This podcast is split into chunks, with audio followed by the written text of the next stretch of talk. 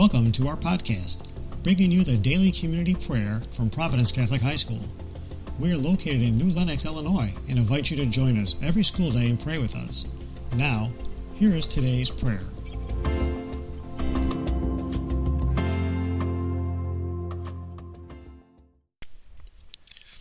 Hello, my name is Frank Palmasani, and I'm one of the college counselors.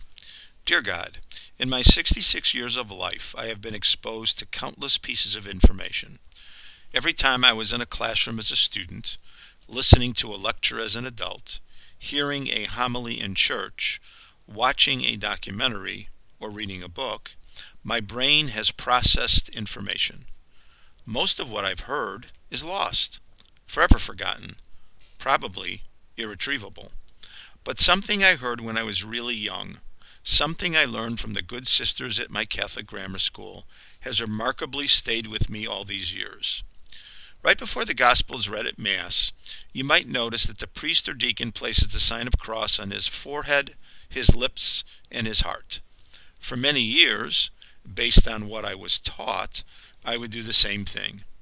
And as I was taught, I would say these words Jesus be in my mind, be on my lips, and be in my heart. For many years, I'm not sure if those words had much meaning. It had become a habit and not a meaningful ritual. But at the opening Mass of the year, Father Merck talked about habits that become superstitions and rituals that have deep meaning.